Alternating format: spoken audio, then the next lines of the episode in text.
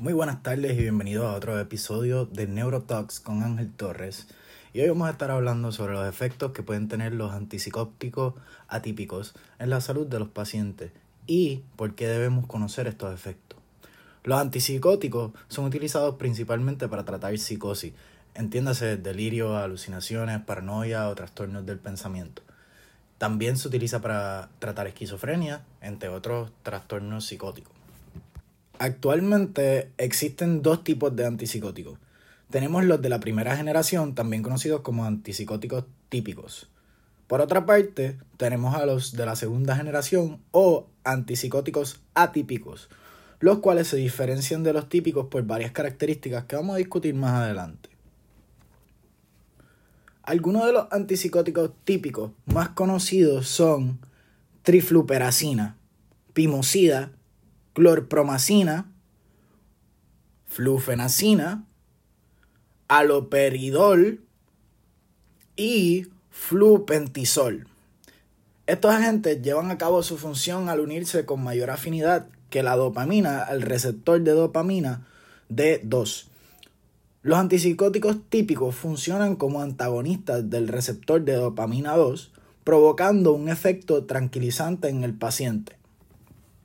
Se estima que el 60 al 80% de los receptores D2 deben estar ocupados para poder observar un efecto antipsicótico. Solo para referencia, el aloperidol es un antipsicótico típico que tiende a bloquear aproximadamente el 80% de los receptores D2 en unas dosis que varían de 2 a 5 miligramos por día. No obstante, desde la introducción de antipsicóticos de segunda generación, o atípico, se ha buscado mejorar la falta de eficacia en algunos pacientes, falta de mejoría en los síntomas negativos y positivos, efectos adversos, especialmente en los síntomas extrapiramidales y la disinesia tardía, que son movimientos involuntarios. Estos agentes han sido utilizados cada vez más y más para el tratamiento de pacientes con esquizofrenia, trastornos bipolares, trastornos psicóticos o afecciones con alteraciones graves del comportamiento. Sin embargo, a medida que se introdujeron más agentes antipsicóticos atípicos, la comercialización y la literatura reciente denotaron otros elementos que se cree que contribuyen a la atipicidad de estos agentes. Estos elementos fueron la elevación transitoria de niveles de prolactina, la eficacia en el tratamiento de los síntomas tanto positivos como negativos de la esquizofrenia, un mecanismo de acción que implica su unión al receptor de dopamina de tipo 2, límbico específico, funcionando como antagonista. El antagonismo del receptor de serotonina tipo 2 en una alta proporción, especificidad sobre las neuronas dopaminérgicas nigroestriales y su eficacia en el tratamiento. Actualmente existen seis antipsicóticos atípicos utilizados comercialmente en los Estados Unidos. Estos son clozapina, que fue el primero utilizado en Estados Unidos y actualmente se utiliza solamente en pacientes con una condición más severa. Eh, la otra, risperidona, olanzapina, ketiapina, ciprasidona y aripiprazol. Todos estos se unen más débilmente que la dopamina al receptor de dopamina D2 y tienen constantes de disociación más altas que las de la dopamina.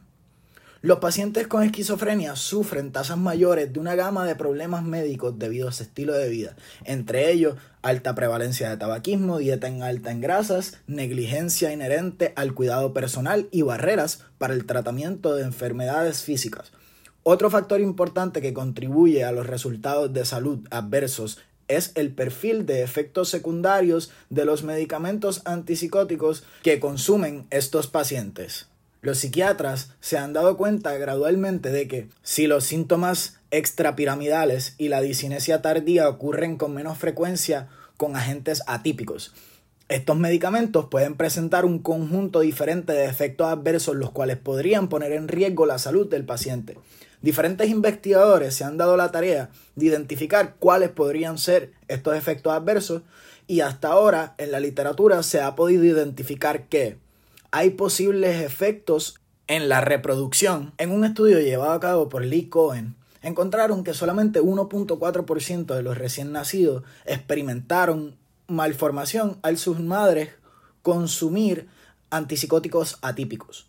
Los resultados sugieren que sería poco probable que los antipsicóticos de segunda generación aumenten el riesgo de malformaciones importantes más de 10 veces que el observado en la población general o entre los grupos de control que se usan otros medicamentos psicotrópicos. Por otra parte, pueden verse efectos negativos también en el ritmo cardíaco. Las personas con trastorno bipolar o esquizofrenia viven entre 10 y 25 años menos que la población general y la causa más común en este grupo de pacientes es precisamente las enfermedades cardiovasculares. Esto es importante porque en un estudio se identificó que las relaciones adversas más frecuentes en este subgrupo fueron arritmias cardíacas, fibrilación auricular, bardicardía o arritmias ventriculares. En algunos de los casos, estas reacciones se daban debido a la mezcla de medicamentos para enfermedades cardiovasculares y antipsicóticos atípicos, como por ejemplo la ciprasidona. También se ha visto que los antipsicóticos atípicos confieren un mayor riesgo de aumento de peso y se correlacionan con la inducción de dislipidemia y obesidad, acompañado de una activación de la cascada hacia la resistencia a la insulina y causando la diabetes, al igual que presenta un mayor riesgo de hiperlipidemia. En un metaanálisis comparativo se encontró que el uso de olzapina se asoció con mayores aumentos en el colesterol sérico, más que aripiprazol, risperidona y ciprasidona. Un estudio proporcionó una estimación del aumento de peso medio en pacientes que reciben dosis estándar de antipsicóticos atípicos durante un periodo de 10 semanas. Los aumentos medidos fueron 4.45 kilogramos para clozapina, 4.15 kilogramos para olzapina, 2.92 kilogramos para certindol, 2.10 kilogramos para resperidona y 0.04 kilogramos para ciprasidona. Otros efectos que podrían presentar los antipsicóticos atípicos son la acaticia, que es una sensación de inquietud y tensión interna que se acompaña de la necesidad de moverse, o lo opuesto, que sería sedación en los pacientes, pero esto podría variar dependiendo del perfil médico del paciente. Por eso es que es importante también recalcar que otro posible efecto de estos agentes es la muerte. No obstante, dos estudios suecos identificaron que el aripiprazol está asociado con el menor riesgo de muerte. A su vez, Heidi Tiapale concluyó en su estudio que el menor riesgo de muerte se observó durante los periodos de tiempo en los que los pacientes utilizaron una inyección prolongada de segunda generación y no una administración de dosis oral de antipsicóticos. Es por esto que es importante reconocer que para optimizar el equilibrio entre la eficacia y la disminución de efectos secundarios es sumamente importante hacer coincidir la especificidad del medicamento con el perfil clínico del paciente que recibirá el tratamiento. Los antipsicóticos atípicos en general tienen poca diferencia entre ellos en cuanto a eficacia. Sin embargo, la prevalencia de sus efectos secundarios físicos los distingue sustancialmente.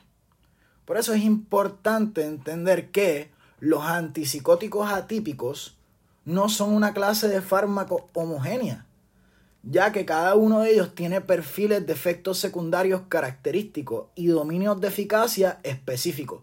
Por lo tanto, al recetar antipsicóticos atípicos, la mejor práctica clínica requerirá hacer coincidir la especificidad del compuesto con las características de diferentes subconjuntos de cada paciente. Así que, es decir, las características de la enfermedad, vamos a evaluarlas comparando con la vulnerabilidad de los efectos secundarios que pueden presentar estos antipsicóticos atípicos en los pacientes.